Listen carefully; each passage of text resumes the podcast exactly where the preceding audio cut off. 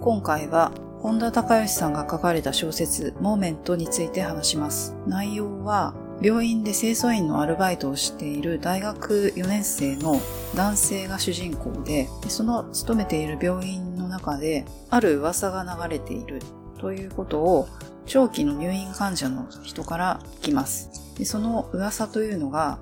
末期の患者の耳にしか入らない噂で、必殺仕事人伝説というのがある。これは、死を間近にした患者の願い事を叶えてくれる人がこの病院にいる。たった一つだけけれど必ず患者の頼んだことをその死の前に何でも叶えてくれる。で、実は、その噂の必殺仕事人は、その清掃員のアルバイトをしている大学4年生の主人公の僕、神田さんっていう名前なんですけど、なぜ彼がそういう風に余命いくばくもない患者さんの願いを叶えてあげるようになったかというと、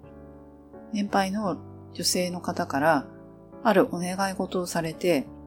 でこのバイトを始めたのが大学の授業料を納めるために23万9000円必要で働いていたんですけど、でその金額をその年配の女性が払ってくれるということで契約成立というか約束をしてその女性のお願いをお手伝いした経緯があって、その女性が亡くなった後に、その主人公の僕、神田さんの口座にその金額以上の多額の金額が振り込まれていて、神田さんとしてはそこまで多くの金額をもらうつもりもないし、言われもないから、アルバイトしてる間中、入院患者の中で何か死ぬ前にやってほしいこと、何か願いがある人に出会ったら、もらった余剰分だけやろうというふうに決めて、まあ、入院患者の人と清掃員なのでコミュニケーションを取る機会があるので、まあ、そういう情報が流れてきたら事情を聞いて全部が全部叶えてあげられるわけではないけど自分ができる範囲のものであればやってあげる。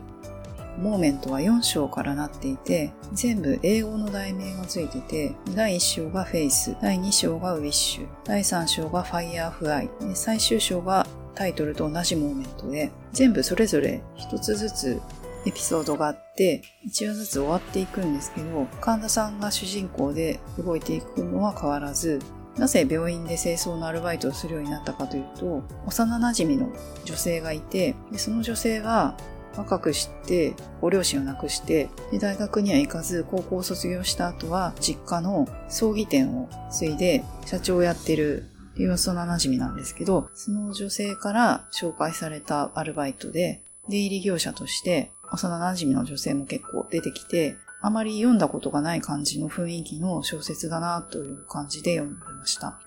通勤の時に大体読んでるんですけど、片道1時間はかからないんですが、それで2日ぐらいで読み切ってしまったぐらい、すっ飛ばして読んだとかじゃなくて、丁寧に読んでもそのぐらい読み終えてしまえるぐらいの読みやすさがあって、で、一章一章この本を読んでいて驚いたのが、その一見願い事が明確にあって、単純にそれを叶えていくだけなのかなと思って読んでいると、読んでる途中からなんか、なんか違うんじゃないか。辻褄が合わないっていうところが出てきて、実はそうじゃなかった。ひっくり返されて、で、びっくりする感じなんですね。あとは、人間の怖さっていうのが見えてくる小説でも決して明るくはない